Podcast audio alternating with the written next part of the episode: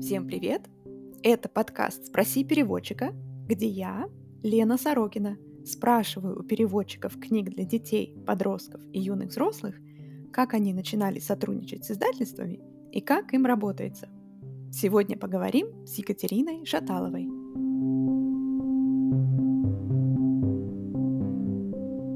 Катя, привет! Спасибо большое, что пришла а, и согласилась поделиться своим опытом Спасибо, что пригласила. Расскажи, пожалуйста, немного о себе. С каких языков ты переводишь? Сколько лет занимаешься переводом вообще? И переводом книг, в частности?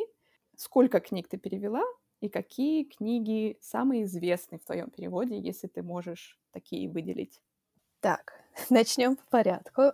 Я закончила ИНЯС в 2011 году и переводами начала заниматься примерно на последнем курсе. А это были сначала письменные переводы, потом были уже устные заказы и работа в офисе, и в целом, наверное, это получается лет 12 общий опыт. Я пришла в детские книжки из перевода детских мультиков. В какой-то момент, э, когда я работала в офисе, а, одна из моих менеджеров уволилась и позвала меня, грубо говоря, с собой компанию, а, в студию переводить мультики. И с тех пор вот эта детскость за застряла во мне, и я начала собирать детские книжки, активно их скупать, коллекционировать на разных языках, и потом мне захотелось попробовать самой перевести детскую книжку. Я сначала переводила их в стол. А, это где-то началось в 2017-2016 годах. Потом я решила отправлять свои переводы и обзоры книг в разные издательства, и спустя три года бесконечных имейлов э, я вышла на несколько издательств. Первый из них была «Редкая птица». Никто из издателей не выбрал ни одну из книг, которые я предлагала, ни одну из которых я перевела. А «Птица» мне предложила а, французскую книгу, свою, она мне очень понравилась, я ее перевела, и с тех пор сотрудничаю с ними и с другими издателями. Мой основной язык английский, мой второй э, язык был французский, так что перевожу я в основном с английского и французского, реже с русского на английский, и иногда могу немножко с датского, но это чисто ученические попытки. То есть получается, что первая книга в переводе вышла в 2020 году. А всего переведено на данный момент 17 книг. В основном это книжки-картинки, а несколько chapter books и одна большая middle grade под 300 страниц, мой а, увесистый кирпичик. Две книги готовятся к изданию, и еще две книги у меня на, на подходе. То есть, получается, ты переводишь с английского, французского и датского, с трех языков, да? Ну, как сказать, с английского, французского, да, с датского я только сдала экзамен в э, прошлом декабре и делаю первые шаги. Я как раз начала учить датский с детских книжек, с книжек картинок. И я решила, почему бы тогда мне их и, и не начать переводить на русский. В основном это винтажные э, книги из 70-х, 60-х годов. Там очень своеобразные темы. Но есть очень интересно. Есть одна книга про смерть бабушки. И очень неожиданно, что... Ну, точнее, для скандинавов это не неожиданно. А для меня было неожиданно и, и темы, и иллюстрации. Книга очень, очень симпатичная. И мне, естественно, захотелось перевести сразу же, потрогать. Классно между английским и французским. Ты сказала, что у тебя основной язык английский, а, а в плане переводов э, из тех книг, которые ты перевела и которые дошли до публикации, у тебя получается больше переводов с английского или с французского? Все-таки больше с английского. Но иногда мне легче переводить с французского. Мне кажется, что а, структура французского, ну, лично у меня в голове, она проще укладывается в русскую структуру. Мне она ближе. В смысле, как сам язык, э, как сами предложения. Да, и синтекс в основном как-то проще получается. И может из-за того, что французский тоже довольно громоздкий, как-то проще его ворочить. А с другой стороны, может быть, потому что английский, он везде вокруг меня, я к нему уже сильно привыкла, а с французским у меня есть вот эта степень отдаления, которая помогает отойти от текста и сделать что-то более креативное. Слушай, интересно. Это, и когда вот ты сейчас отвечаешь, ты больше думаешь про книжки-картинки или про как бы более объемный текст? Про книжки-картинки, да. Потому что в книжках-картинках там же еще и нужно уместить текст, а английский текст гораздо короче русского, а французский-то, наверное, не такой короткий. Может быть, это тоже влияет. Я пытаюсь зрительно сейчас так вспомнить а, одну из французских книжек. Ну да, однозначно, с английским гораздо труднее уместить. В страницу с французским было проще. Но тоже были некоторые места, где нужно было подрезать. Ты сказала, что первая книга опубликована в 2020 году. Это была детская книжка? У меня, в принципе, нет взрослых переводов. Не доросла я еще. То есть у тебя middle grade получается? Middle grade это был, да, моя верхушка. Да, первая книга была с французского, детская книжка, картинка про котенка. Первая книга с французского?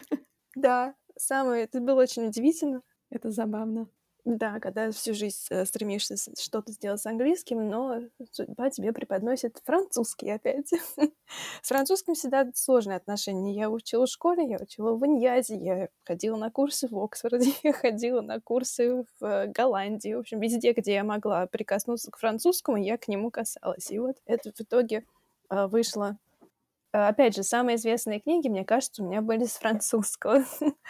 А, у редкой птицы это была э, «Последний из волков», такой большой красивый альбом а, притча. И одна из последних была у Гудвина про то, как дети вечно хотят в туалет не вовремя. То есть очень актуальная книга. Называлась она «Очень срочное дело». Ты сказала, что пришла в перевод книг из перевода детских мультиков. Я понимаю, что это подкаст для переводчиков книг, но расскажи, пожалуйста, как ты попала в перевод детских мультиков? Это тоже очень интересно. А, я работала э, в агентстве, Московское переводческое агентство, оно так называлось, МПА. У нас было несколько менеджеров, все из Москвы. И одна из девочек, когда она увольнялась, она сказала мне по доброте душевной, Катя, не хочешь ли ты перевести мультики? Я подумала, почему бы и нет? Я попробовала. Сразу же нужно было переводить под укладку. То есть я тогда ничего вообще не знала, что как. Я знала, конечно, про субтитры, это было все мое знание аудиовизуального перевода. Я под... А, мне достался какой-то странный американский мультфильм про солдатов Джай Джо. Но он был достаточно интересный. То есть я вообще, я люблю смотреть сериалы, то есть если мне что-то дать смотреть, я сяду смотреть, а тут еще и переводить. Поэтому а, я в это как-то влилась. Режиссер одобрил, и с тех пор я перевожу для этой студии с 2013 года, то есть уже 10, юбилейный год. Это будет как раз сейчас. Поздравляю с юбилейным годом. Очень классно. Такой вопрос тоже появился. Как ты считаешь, этот опыт укладки, который, наверное, еще даже более требовательный в аудиовизуальном переводе АВП, да, как он помогает тебе или нет, или, может быть, наоборот, мешает при переводе книжек-картинок? Мне кажется, что э, самый главный плюс аудиовизуального перевода — это диалоги. То есть ты поднатаскиваешься на очень активные, хорошие диалоги. И это мне помогает при переводе, а, особенно middle grade, потому что там просто каждая глава — это диалоги. Я их очень люблю. То есть описание я не люблю. это не мое. Я их не любила ни читать в детстве, ни переводить, ни писать. То есть не мое вообще никак. А диалоги, да.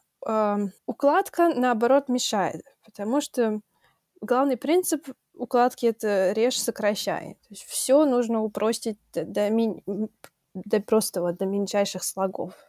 В переводе книжки так нельзя сделать. То есть ты не можешь просто так взять, ну хорошо, сейчас я отрублю конец, вот тут отрублю, оп, и осталось у нас три слова из, из 15. То есть уже не пройдет. А единственная проблема у меня, когда я перевожу мультики, мне хочется сразу же обратно переводить книги, потому что мне не хватает места, мне нужно развернуться вот на все эти предложения длинные и столько свободы. Когда я начинаю переводить книжку, меня эта свобода начинает пугать. Я думаю, боже, какой кошмар, я хочу обратно в свой мультик, потому что у меня там вот есть вот этот э, в скобочках, и, и мне хорошо, я в них могу что-то сделать. И эта дилемма уже вот ну, 10 лет она, ну не 10, а последние 5, когда, когда я начала переводить книжки, она меня преследует постоянно. Я думаю, не, не меня одну. Мне кажется, это очень схоже с, с устным переводом и, и также с письменным то же самое. Ну, в общем, баланс, да, немножко того, немножко того, чтобы ты так надоело, надоело быть в слишком сжатых рамках, пойду поперевожу книги, книге слишком много свободы, пойду обратно в свой мультик. Хорошо, когда есть выбор. Да, это тоже верно. А мультики ты переводишь в основном с английского пока? Только с английского, да. У меня еще не было с, а, с французского, я, наверное, бы не взялась, потому что нужно слышать а, скрипт, который предоставляют к мультику, он не всегда содержит то, что они говорят, а нужно прописывать каждый звук, каждый плюх, каждый все любой звук на заднем фоне, все, что там говорят, это все нужно прописать, услышать, и поэтому я боюсь, с французским не пройдет у меня такое. И такой же вопрос, как про книжки про мультики тоже очень интересно. Я не знаю, как в мультиках, э, кстати, обстоит дело с указанием, кто делал перевод. Это как-то принято или нет. Но вопрос, какой самый известный мультик в твоем переводе выходил в России? Наверное, из последнего это будет «Мой маленький пони». А, я перевожу поняш уже много лет, и в основном они идут на, мне кажется, на YouTube-каналы, на основные, где я недавно посмотрела, там миллионы просмотров, я была в шоке. я не думала, что люди их так смотрят. А, но, по-моему, был какой-то полнометражный а, фильм для Netflix, и, возможно, он был в прокате, но поскольку я давно не была в России, я не в курсе. Ясно. Но с точки зрения охвата аудитории, мультики, конечно, гораздо-гораздо шире, поэтому я уверена, что мультики в твоем переводе э, или я уверена, что твой перевод в мультиках услышали и прочитали гораздо больше людей, чем книжки, к сожалению. Я не сомневаюсь в этом. Еще был перевод «Обитатели холмов», новая версия, которую делали BBC и Netflix, тоже был очень интересный проект. Для него пришлось прочитать книжку целиком, а найти э, русские переводы. То есть это, опять же, такая работа на стыке, что ты не просто делаешь что-то одно, ты приходится совмещать. А насчет эм, упоминание имени переводчиков в, в этих проектах. А, некоторые, в некоторых мультфильмах э, в конце озвучивают, что текст, э, автор текста такой-то, такой-то. Очень редко, но такое бывает. Это очень... Э, пару раз я даже слышала по телевизору на карусели или еще на каких-то каналах. То есть просто за столом сидели, переключали а телевизоры, там титры были. Оп, оп мое имя. Я думаю, хорошо. Но никогда эту тему я со студией со своей не обсуждала поэтому не поднимал. Но тема насущная. Да, ну знаешь, только хотела сказать, может быть, если они выкладывают на YouTube, может быть, э, обсудить с ними, вставить твое имя в описание ролика на YouTube. А, проблема в том, что выкладывает не студия, а финальный заказчик. А до этого финального заказчика, я думаю, моей студии будет не будет времени даже им писать про это, а у них не будет времени вставлять. Но если все активно начнут это делать, я думаю, что, может быть, ВОЗ сдвинется куда-нибудь. А в книжках я знаю, что за последние несколько лет издательства начали указывать, некоторые издательства начали указывать переводчиков на обложках книг, а книжные блогеры и магазины тоже указывают переводчиков в аннотациях книг, анонсах. Есть ли у тебя книги, на которых ты указана как переводчик на обложке, и как ты вообще относишься к этой инициативе и к этому движению? У меня пока еще не было книг с моим именем на обложке. Я эту инициативу очень а, поддерживаю, но, с одной стороны, также боюсь потому что видеть свое имя на обложке — это огромная ответственность. Особенно, мне кажется, спустя 20 лет, возможно, я буду смотреть на свои старые переводы и думать, боже, какой кошмар, почему вообще мое имя там стоит. я... Но, надеюсь, таких, такой ситуации не будет. То есть, с одной стороны, у нас, э, у нас идет личная ответственность, за счет которой уровень перевода должен теоретически повышаться. А с другой стороны, у нас идет э, общая коллективная ответственность за повышение роли переводчика, э, статуса переводчика. Еще отдельная тема, которая тоже, мне кажется, будет очень интересно узнать немножко подробнее. Ты, когда э, пыталась попасть в перевод книг, да, ты начала с того, что ты просто писала в издательство, да, и предлагала свои переводы или какие-то обзоры книг, да. То есть расскажи немножко поподробнее, как ты это делала, как ты выбирала а, в какие издательства написать, где ты искала информацию о них, что ты писала в письме вкратце. Я человек, э, зависимый от соцсетей, поэтому в основном всю свою информацию я нахожу в Инстаграме. Это мой главный приоритетный источник. Эм, и как раз это началось тогда, когда я начала коллекционировать детские книги, только начала осознавать, кто на рынке есть, какие издательства. И постепенно я сформировала список издателей, которые мне близки по духу, по эстетике, по темам. И я начала активно... У меня был список примерно из 20 издателей, первый список самый. Я им всем методично отправляла порции писем, как, думаю, многие другие. У нас тогда еще с, а, с Лерой была безумная идея. Лера, которая автора блога Books of Wonders, что было бы здорово переводить книжки и рекламировать их в ее блоге. Ну, мы тогда были наивны, и тогда все еще было по-другому устроено. а, ну да, эта схема не прокатила. Но Лера продолжает э, рекламировать книжки, правда, без переводов.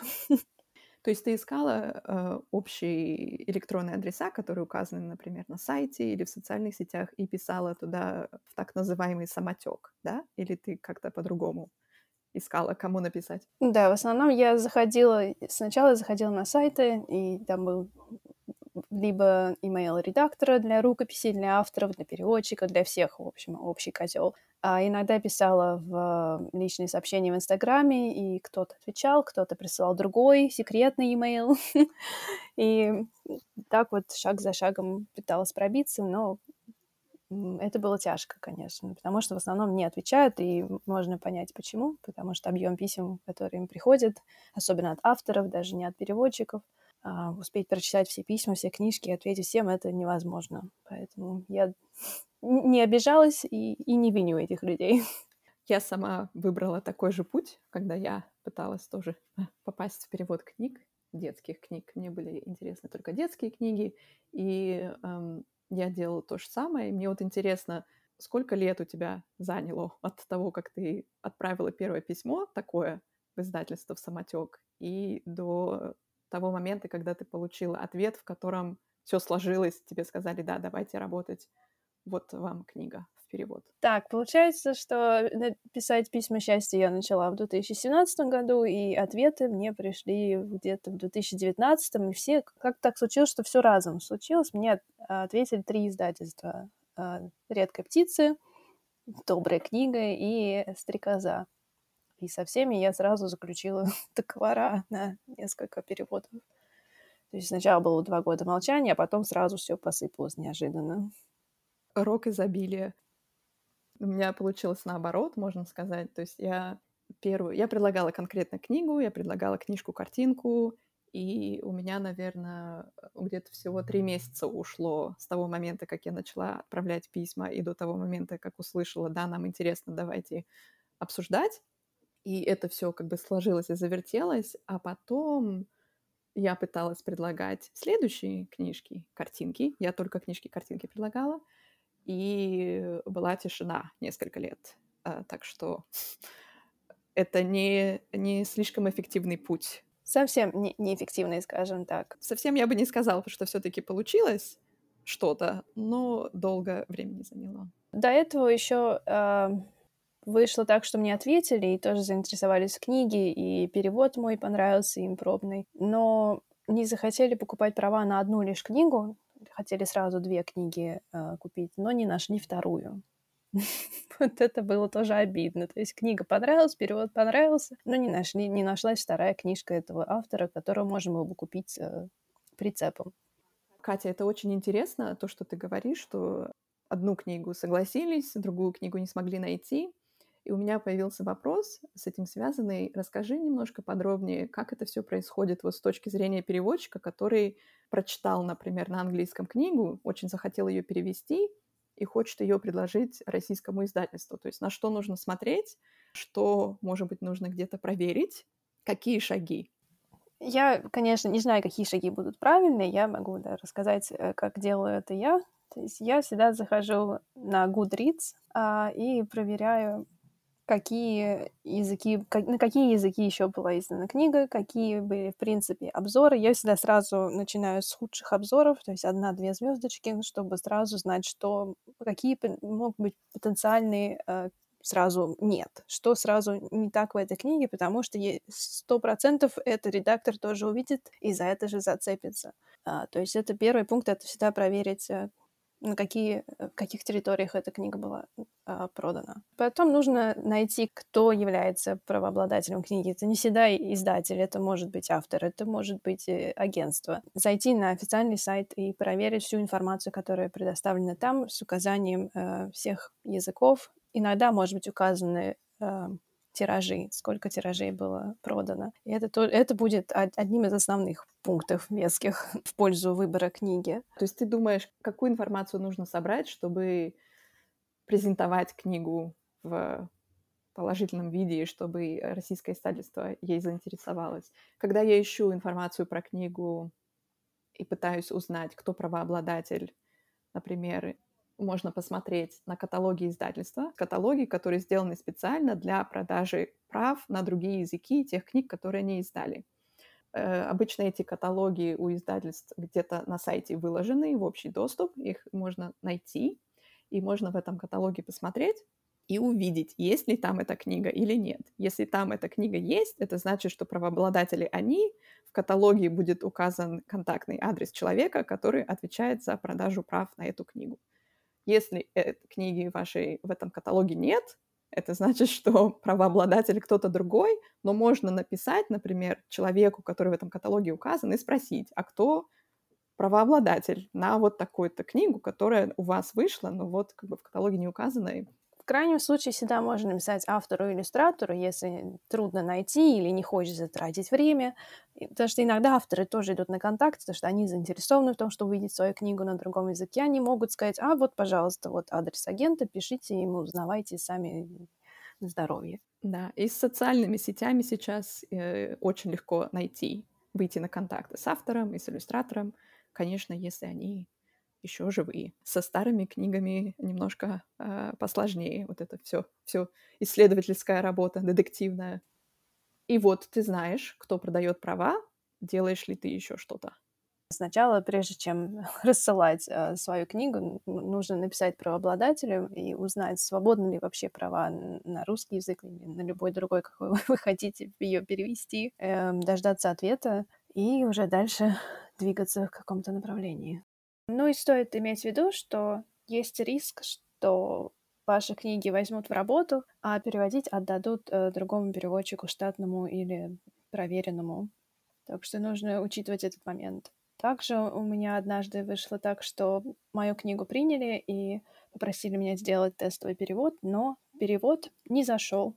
И мы обоюдно договорились, что ну нет так нет. Но издатель отметил мое имя в книжке и поблагодарил за э, идею издания книги. Было очень неожиданно, и я такого на своей практике, да и на практике других переводчиков никогда не встречала. Я тоже не встречала. Молодцы, спасибо им за это. А в письме, которое ты отправляла российскому издательству, да, то есть такой, ну, это не пич, но как бы вот презентация проекта, да, какие-то, может быть, ты можешь порекомендовать моменты, которые нужно обязательно включить и обратить внимание? Я в основном брала за основу отчеты ридеров.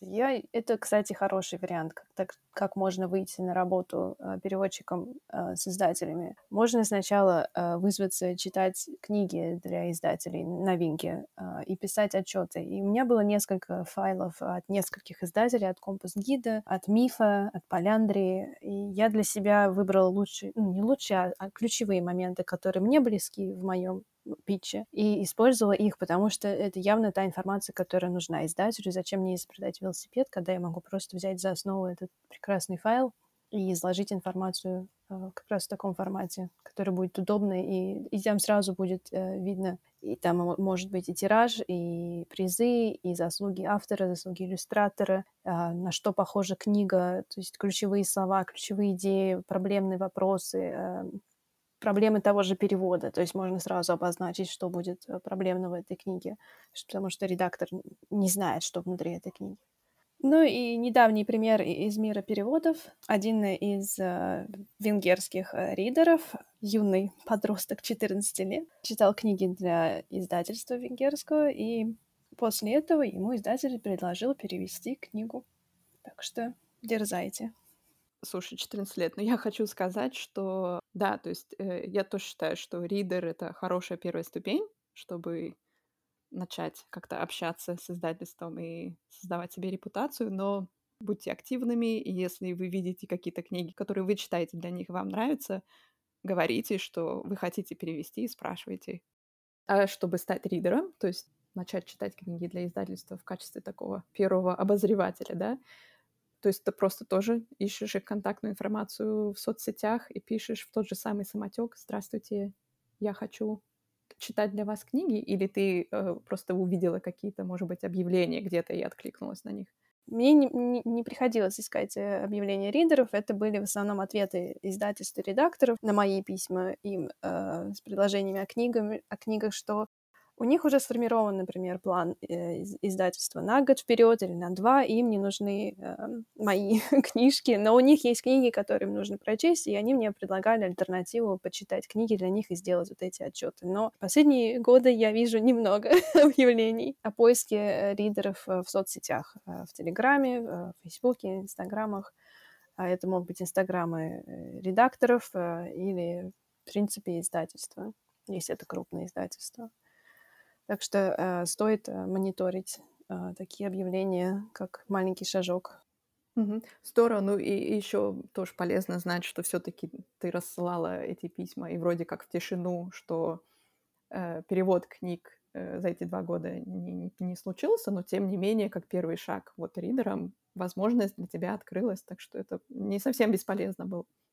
Да, случились контакты, то есть э, никогда не знаешь, что, что тебя ждает на другом конце этого письма. Да. Еще один э, момент, который всегда нужно держать в уме. Те люди, которые ответили тебе сегодня, не факт, что они будут работать в этом издательстве через год, а может быть даже и через два. И...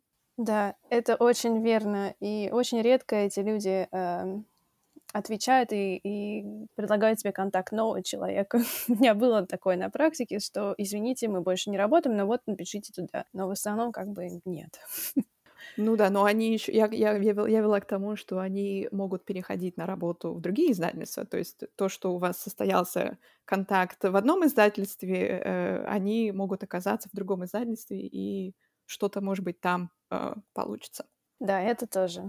И вот эти первые два года, пока ты писала письма в издательство, предлагала книжки, мне вот тоже интересно, это были только книжки-картинки или ты упомянула chapter-буки, и ты еще упомянула middle grade. Какие книжки ты предлагала им в основном? И первые два года, и сейчас я предлагала смесь из, из книжек, картинок и в основном middle grade, потому что я очень люблю middle grade, я им зачитываюсь, эм, не знаю почему, так исторически сложилось, что меня привлекают все эти фантастические миры. Мне кажется, это просто мое наследие э, толкинское осталось. И в Англии, э, поскольку я в основном работаю с Англией, э, здесь очень-очень много middle grade, и, и мне, мне нравится в нем копаться и искать что-то действительно интересное, потому что очень много проходных текстов, очень много одинаковых текстов, и обложки даже у них, если зайти в магазин, все сливаются в одну абсолютно одинаковую, незапоминающуюся смесь. Поэтому мне очень э, нравится искать что-то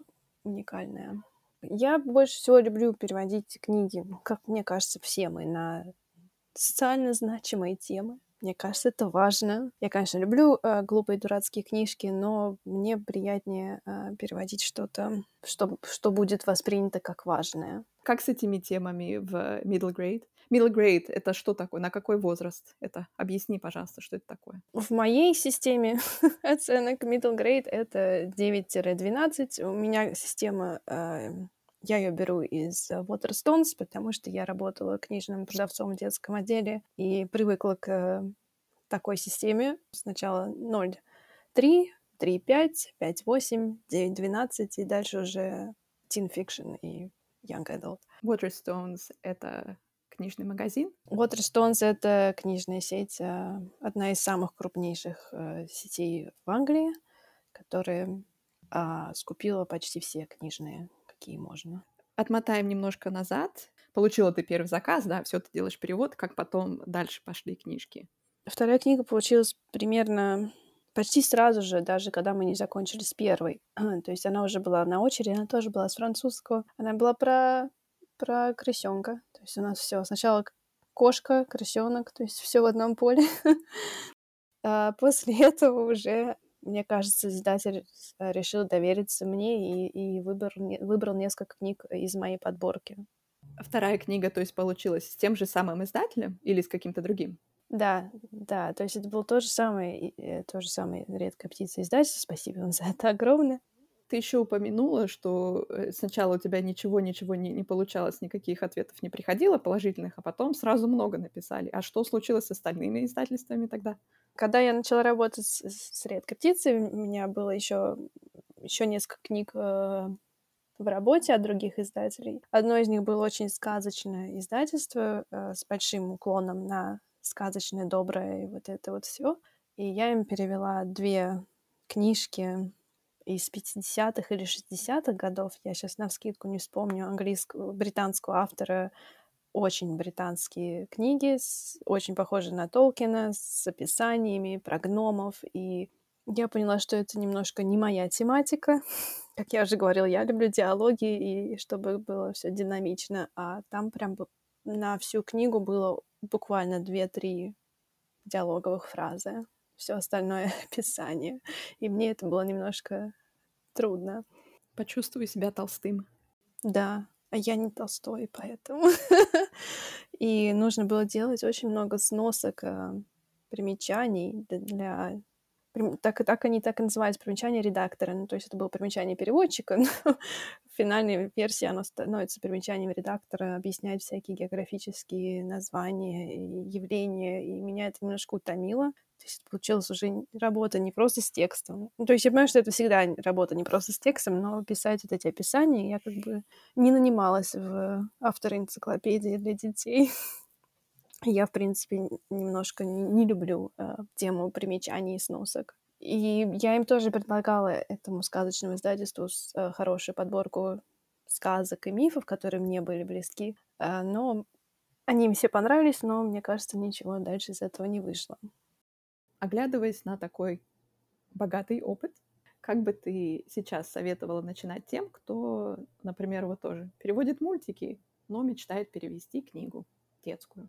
С одной стороны, мне кажется, сейчас начинать труднее, потому что, во-первых, мне кажется, сейчас большой, большой интерес к детской литературе, очень много желающих переводить или попробовать. И мне кажется, сейчас, в принципе, труднее э, пробиться. Хотя, может быть, это и всегда было трудно. Но я бы, наверное, все-таки посоветовала начать с ридеров. Мне кажется, это самый верный путь. Я бы не стала, наверное, тратить сейчас время на отправку писем. Ну, может быть, потому что у меня уже, во-первых, нет терпения это больше делать. С ридерами, мне кажется, если проявить себя как хороший э, критик, как хороший рецензент, то редактор заметит и, и стиль э, рецензии и подумает, а почему бы не дать этому человеку книгу перевести, например. Или, может быть, вам книга, которую вам дали на обзор, так зайдет, что ее захочется перевести, и вы сразу начнете там, сделайте кусочек пробного текста и прикрепите к, к рецензии, скажете, а вот вдохновение нашло. И мне кажется, сейчас, во-первых, больше э, мастерских и, и школ. Я в них не, принимала никогда участие, по крайней мере, в России. Поэтому, мне кажется, здесь тоже больше шансов выйти на что-то. В наше время этого не было. Катя, кстати, раз ты уже затронула эту тему про обучение переводу и художественному переводу, во-первых, как ты считаешь, можно ли научить именно художественному переводу? И училась ли ты где-то именно художественному переводу? Я знаю, что ты училась на переводчика. Этот вопрос у нас стоял, мне кажется, все пять лет в Иньязе. Нас обучали художественному переводу, но довольно так условно. У нас больше был политический и маркетинг. И иногда была, мне кажется, пара в неделю, мы разбирали тексты э, классические. Но сами мы ничего не переводили. И нам привили сразу э, идею, что на художественном переводе денег не сделать, ну, как бы верно говорили, это мы все знаем прекрасно. И когда мы выпускались, никто из моих сокурсников не хотел быть э, переводчиком книг Потому что мы знали, что это просто, ну, чистый энтузиазм. Небольшая ремарка от меня. Не все знают, что в переводе книг платят немного. Хорошо. А, ну да, никаких иллюзий а, не было по поводу художественных переводов. Также нам говорили, что нельзя научиться художественному переводу. Как, в принципе, невозможно выучиться стать переводчиком. Такая была основная позиция у, у моих учителей, что это либо есть талант, склонность, либо нет. Согласна ли ты с позицией твоих учителей? Я иногда с ней согласна, иногда нет. То есть я для себя не могу решиться еще. А, Определенная склонность нужна, но мне кажется, что можно научить методом, можно натаскать. Но если как бы нет этой склонности, если нет чувства языка, и люди, которые слушают меня, наверное, думают, боже мой, как же вот она-то научилась. Но а, мне кажется, что, наверное, наверное, нельзя. И сколько мы знаем примеров, когда были люди, инженеры, физики, и они спокойно перев... и прекрасно переводили, делали блестящие переводы, и их никто не учил переводу. То есть я исхожу от, от противного. А, то есть у тебя позиция, что э, скорее даже вопрос, нужно ли учиться художественному переводу, чем нельзя научиться переводу, потому что посмотрите, даже вот э, люди, которые, возможно, не учились э, где-то профессионально на переводчика все пять лет, да, либо там не, не закончили магистратуру художественного литературного перевода, они тоже в состоянии хорошо перевести, если им дано. Скорее, да, да. С другой стороны, я знаю, что все эти пять лет, по крайней мере, в нашем вузе, который позиционируется как один из лучших э, лингвистических вузов страны, нас переводу, именно вот практическому переводу, учили пос- лишь последние два года.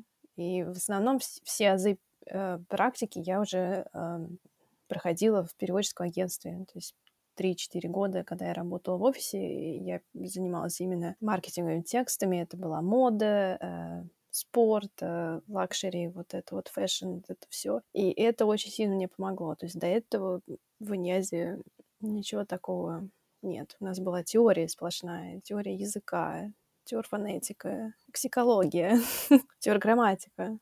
То есть все, что как бы не особо помогало перевести тебе 8 страниц э, за день. А вот по поводу практики, практики перевода понятно. А давали ли какую-то информацию по поводу того, как, собственно, работать переводчиком? Нет. То есть... Просто нет. Я бы даже, наверное, сказала, как и многие, что важнее э, учить русский язык, свой язык, а, а не перевод. Переводить мы все более-менее можем, а вот на своем языке не можем. И как его учить? А, читать а, хорошие книги, читать книги а, хороших переводчиков. Я, например, не, не могу найти время почитать, поразбирать а, хорошие переводы, и если у кого-то есть возможность этим заниматься, я им очень завидую. Здорово, да. Разборы переводов Та же самая ситуация у меня. Очень хочется посмотреть, а как перевели это, как перевели это. Мне кажется, это одно из таких самых полезных э, занятий. И, кстати, есть несколько э, всяких разных семинаров, курсов художественного перевода. Разборами там занимаются, и это вот как раз самое, самое интересное, самое полезное для меня, по крайней мере. Но э, самостоятельно этим заниматься времени, конечно, я не могу найти. Давай поговорим тогда про следующую большую тему. Кто-то хочет начать переводить книги для издательств, вот они прошли все шаги, послушали наши советы, у них это получилось. Тадам! Вы переводчик книг. Поговорим про работу. Как это происходит? Например, перевод книг — это твоя основная работа или ты еще чем-то занимаешься? Так, э, ну у меня ситуация сложная. У меня нет основной работы уже несколько лет, потому что я вечный студент. Я закончила НИАЗ в 2011, уже работала э, лет сколько, 7-8, выгорела и решила, что хватит, и пошла учиться дальше. Сначала у меня была одна магистрская, потом вторая магистрская. То есть у меня основная деятельность — это исследование, за которое не платят. То есть это тоже не работа.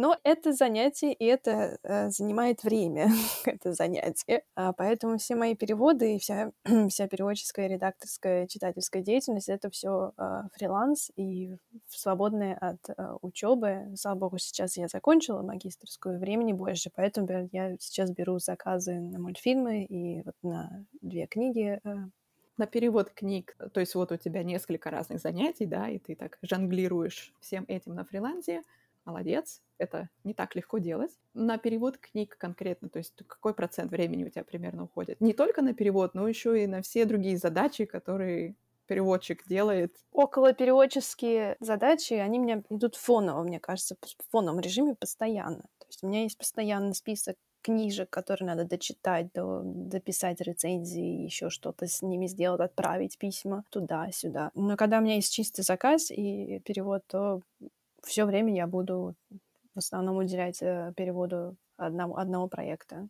Я не очень люблю переводить две книги одновременно. Я могу переводить мультик и книгу, и между ними э, жонглировать, но когда две книжки, мне будет, наверное, э, тяжелее. Я лучше с одной расправлюсь, потом начну вторую. Ну, то есть по времени у тебя получается в понедельник полдня на перевод книг во вторник тоже полдня на перевод книг. Или это более гибко и может, э, там, я не знаю, какой-то день ты все 24 часа просидишь, и потом три дня гуляй. Да, у меня бывает такое, что я могу просидеть неделю над книгами на странице, могу три дня не сидеть. То есть у меня очень хромает самодисциплина, я очень хорошо планирую, то есть у меня все расписано, но я не придерживаюсь этого плана. Обычно я исхожу из плана, что в день я буду переводить 4-5 страниц. 5 — это успех. У меня очень медленная скорость, я, в принципе, медленный человек.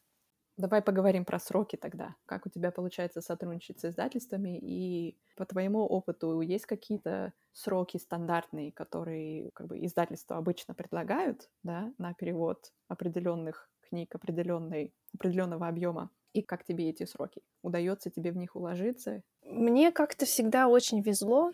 То есть не было горячих сроков, что вот надо прямо сейчас э, или через две недели, через месяц. Мне всегда э, давали довольно большие сроки. И даже с большими сроками я не всегда успевала, но, к счастью, э, ну, то есть я могла заранее сообщить, что я не, не смогу сдать книгу вовремя, и мне давали, например, две недели сверху. И вот эти две недели будут как бы для меня ключевыми.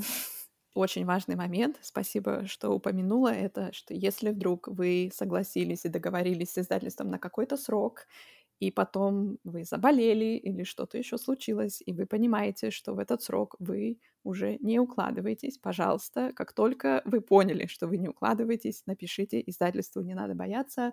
Чем раньше вы им сообщите, тем больше времени у них будет отреагировать, что-то там, может быть, переместить в плане, если это необходимо, а, может быть, и даже без изменений. Вот если это а, одна неделя или две недели всего вы опаздываете, то это не так страшно.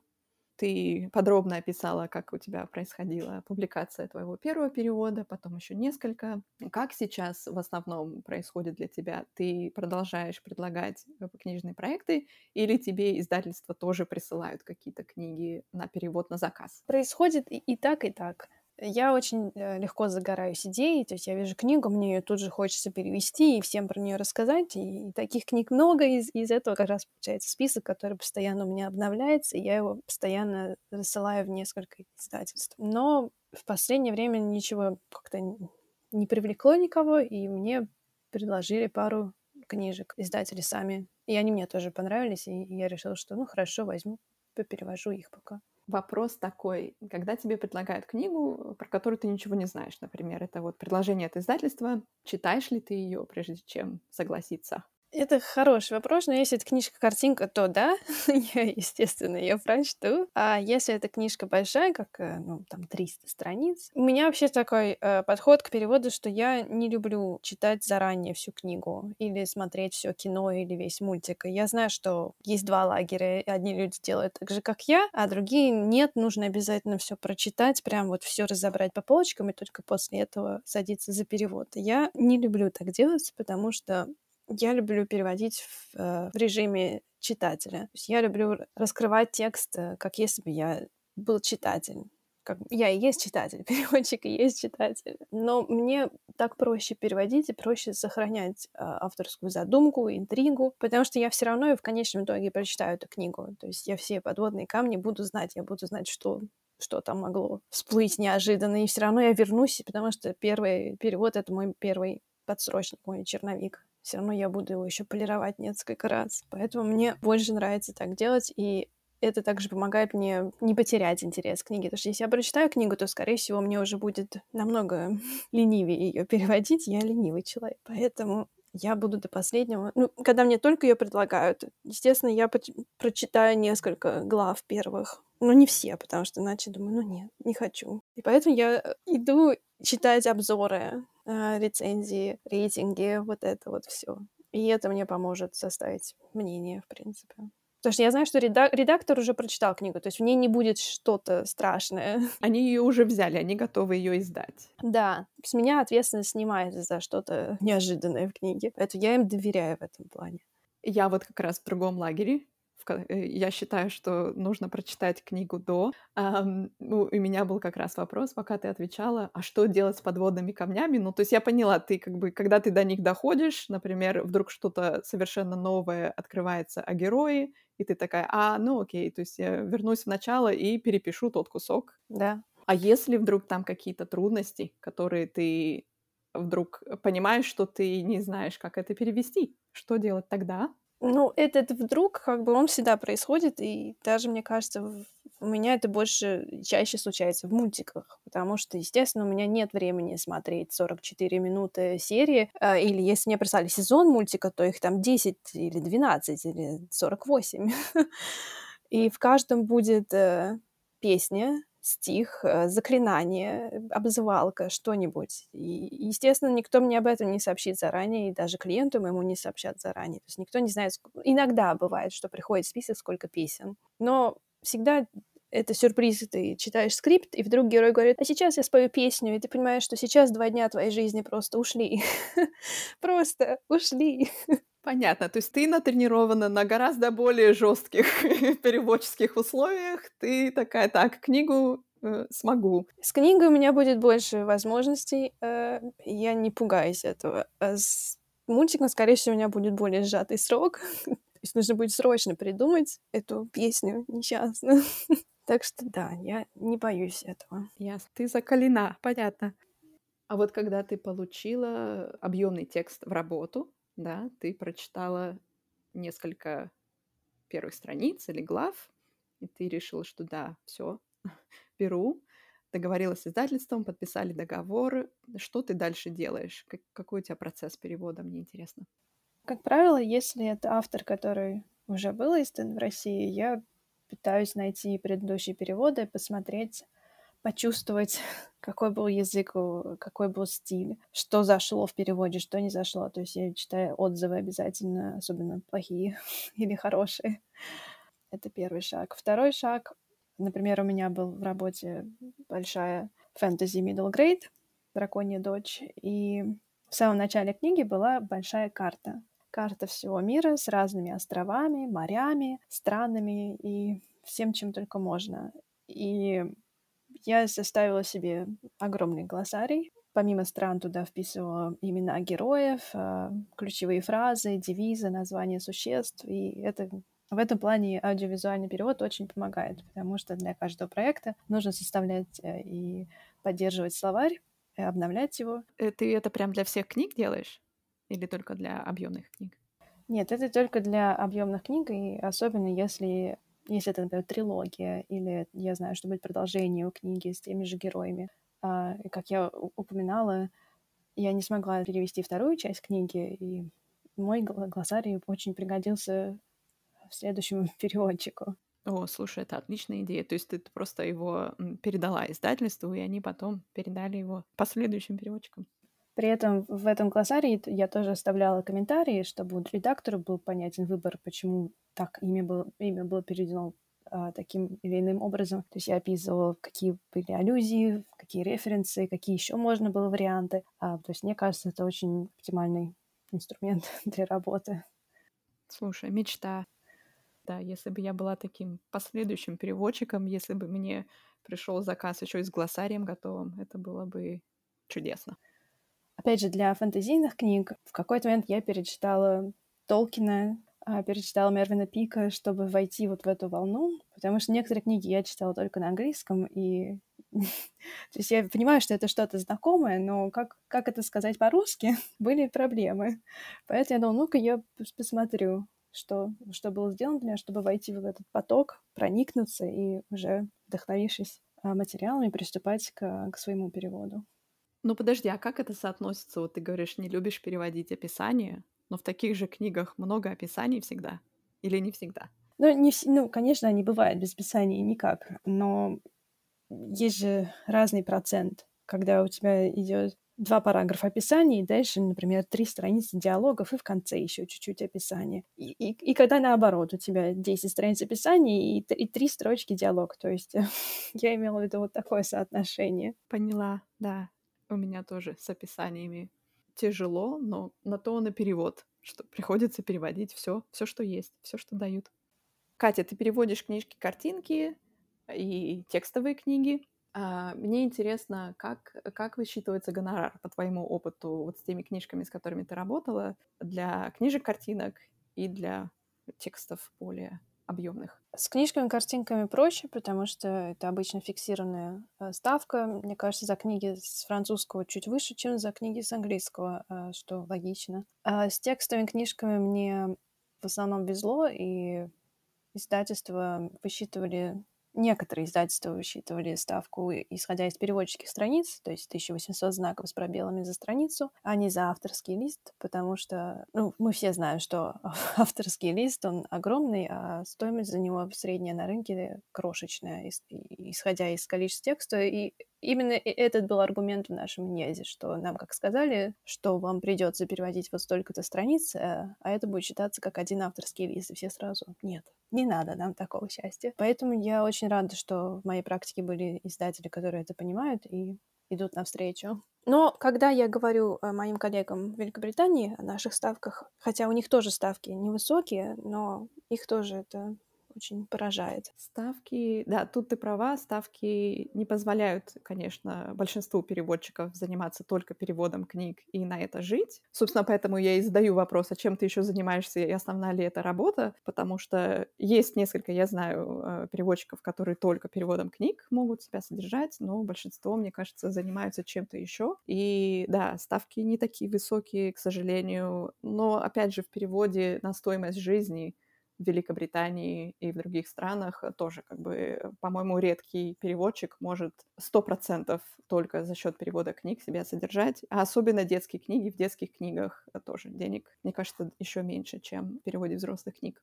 Катя, такой вопрос у меня. О каком аспекте работы литературного переводчика, по твоему мнению, говорят меньше всего, а тебе бы хотелось, чтобы говорили больше?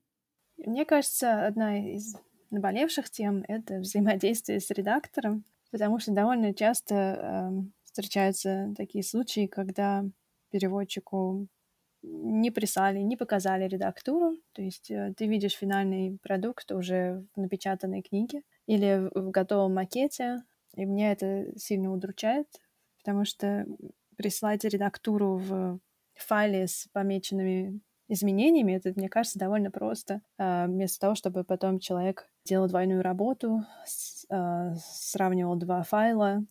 Ты имеешь в виду, что все-таки прислали, но без режима правки, да? А ведь бывает еще, что вообще не присылают. Да, ну да, то есть я говорю, да, что помимо того, что либо ты видишь уже напечатанную книгу, либо тебе прислали макет, и, и ты сам уже должен его распознать в Word, и потом два файла сравнивать и уже вручную смотреть все эти правки. То есть мне непонятно, почему э, редактор не может э, в некоторых случаях э, обсудить все это с э, переводчиком, спросить, почему именно такой был выбор сделан. Э, я понимаю, что это время, лишние затраты, но, с другой стороны, мы все работаем на одну цель, чтобы сделать текст качественно, и иногда правки могут быть совершенно неадекватными, с которым переводчик бы не согласился, и редактор бы не согласился, если бы знал, какой был посыл у переводчика, когда он принимал то или иное решение. А, мне кажется, со стороны переводчика тоже можно кое-что предпринять, чтобы попытаться предотвратить так, такой случай, когда тебе либо вообще не покажут редактуру, и книга выйдет с твоим именем, и там не, не твой текст или сильно измененный твой текст, какие-то шаги. То есть э, на стадии подписания договора обсудить это с человеком, с которым ты общаешься в издательстве, и вписать это пунктом договор, что тебе должны прислать редактуру. Дальше там, конечно, уже могут быть варианты, за кем остается последнее слово по редактуре и внесенным правкам. И переводчик, может быть, не всегда может иметь это последнее слово, но, по крайней мере, шанс э, увидеть редактуру и дать какие-то комментарии, мне кажется, у переводчика должен быть. И это должно быть вписано в договор. У тебя у самой было это прописано в договорах, в твоих переводах? А, не всегда, но я всегда просила, чтобы это прописали, и пока всегда прописывали. То есть с первого раза у тебя не было такого, что ты обожглась на... Пока нет. А у тебя? У меня бывало. Но в последнее время э, у меня хорошие отношения с редакторами, и мы вместе работаем над текстом, и мне это жутко нравится. Я вообще очень люблю процесс коллективного перевода и додумывания. А вот тот опыт, где тебе сказали нет, мы редактуру не покажем. То есть книга все-таки случилась, и тебе просто не показали редактуру, или тебе сказали, не покажем редактуру, и больше с вами вообще говорить не будем, до свидания. Мне прислали небольшой список замечаний, то есть вот там примерно 10 фраз, вот, ну, условно говоря, и все. То есть дальше уже была правка на их усмотрение, и я уже увидела только напечатанную книгу. Это то же самое издательство, с которым ты попыталась договориться в начале, что тебе покажут редактуру, да? Нет, я этого не сделала, потому что я наивный человек, думала, что это что мне обязательно все покажут, и мы обязательно все вместе отредактируем. Ну вот это интересно, кстати, перевод моей первой книжки.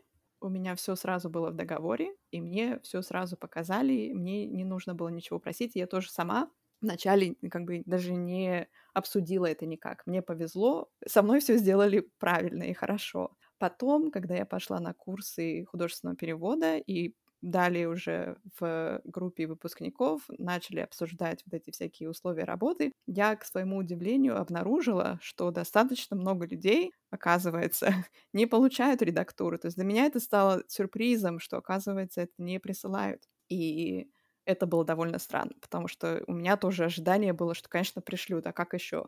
Так что, да, это такой как неочевидный какой-то момент, поэтому теперь я всем рекомендую, что э, вы как переводчик спросите, договоритесь, попросите, чтобы это было в договоре. Если вам скажут нет, ну уже решайте по ситуации, но, по крайней мере, за спрос, мне кажется, э, с вами не перестанут общаться только из-за того, что вы спросили о том, покажет ли вам редактуру.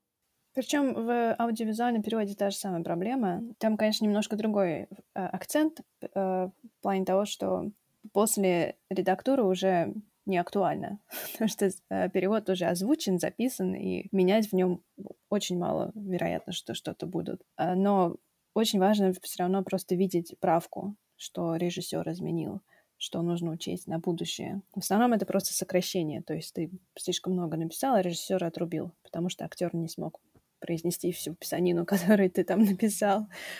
Но все равно важно очень просить о редактуру, если можно. Ну, не редактуру, это а то, как а, был записан перевод финальный. И как, по твоему опыту, присылают, когда попросишь? Иногда могут прислать, но, но не всегда, опять же. А чем это тебе поможет? Ну, то есть я, я правильно понимаю? Это просто что... учиться, ну, как улучшать свой процесс, потому что иначе никак. Mm. Ну, то есть я правильно поняла, что такого рода правки, они сделаны из-за там соображений времени, чтобы уложить эту фразу, или как актер произнесет. Это не литературного рода правки. Бывает и литературное. Бывает, э, что переводчик, например, вместо раз, два, три написал один, два, три. То есть э, бывают исправления чисто речевые ошибки. Как тебе кажется, чего не хватает индустрии художественного перевода в России? Мне кажется, нам не хватает сплоченности. То есть у нас очень мало общих а, мероприятий. То есть я знаю, что они только сейчас начинают появляться, какие-то круглые столы, конференции, но они не, не освещаются широко, они их очень как-то приходится окольными путями узнавать. Нету организации, которая бы занималась правами, правами переводчиков, правами иллюстраторов, э, правами авторов. Например, э, я уже давно состою в Союзе переводчиков России, в Нижегородской секции. Нас сюда активно сподвигали вступать преподаватели из Иньяза, и вначале нам казалось это очень интересно, потому что были разные летние школы перевода. В плане социального движа это было довольно интересно, и также там были конференции. Но дальше, чем научные аспекты и социальный аспект, эта организация ничем особо не занимается. То есть э, очень много болтовни идет э, в соцсетях, обсуждения, но во что-то действенное они не, не выливаются.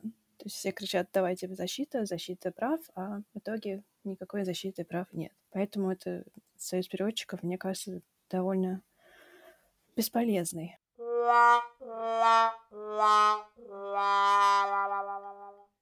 Не хватает единой базы переводчиков.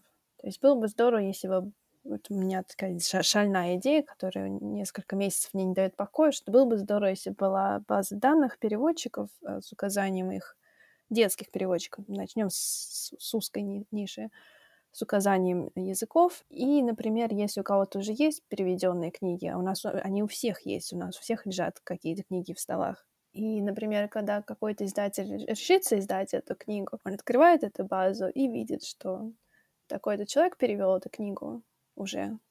И можно было бы запросить, а, посмотреть этот перевод, и, может быть, из этого что-то вышло. Я понимаю, что это очень утопичная идея, но я знаю, что, например, в Голландии есть база данных переводчиков художественных, и в других странах каких-то тоже есть такие базы данных, ну, без э, переводов, без сэмплов. Что-то общее, чтобы было, чтобы мы все знали друг о друге. Это отличная идея, мне кажется, нужно, нужно заняться этим. Катя, ну что, пора прощаться. Спасибо тебе большое за такой интересный разговор. Надеюсь, тебе тоже было интересно поучаствовать. Мне было жутко интересно. Э, спасибо, что пригласила. Надеюсь, нашим слушателям тоже было либо интересно, а может быть даже жутко интересно. Если у вас будут еще какие-то вопросы, пишите нам в телеграм-канал. Я оставлю ссылку в описании. А, может быть, Катя, ты сможешь прийти, посмотреть на вопросы и, может быть, даже ответить? С удовольствием. Отлично. Всем спасибо, что были с нами. До новых встреч.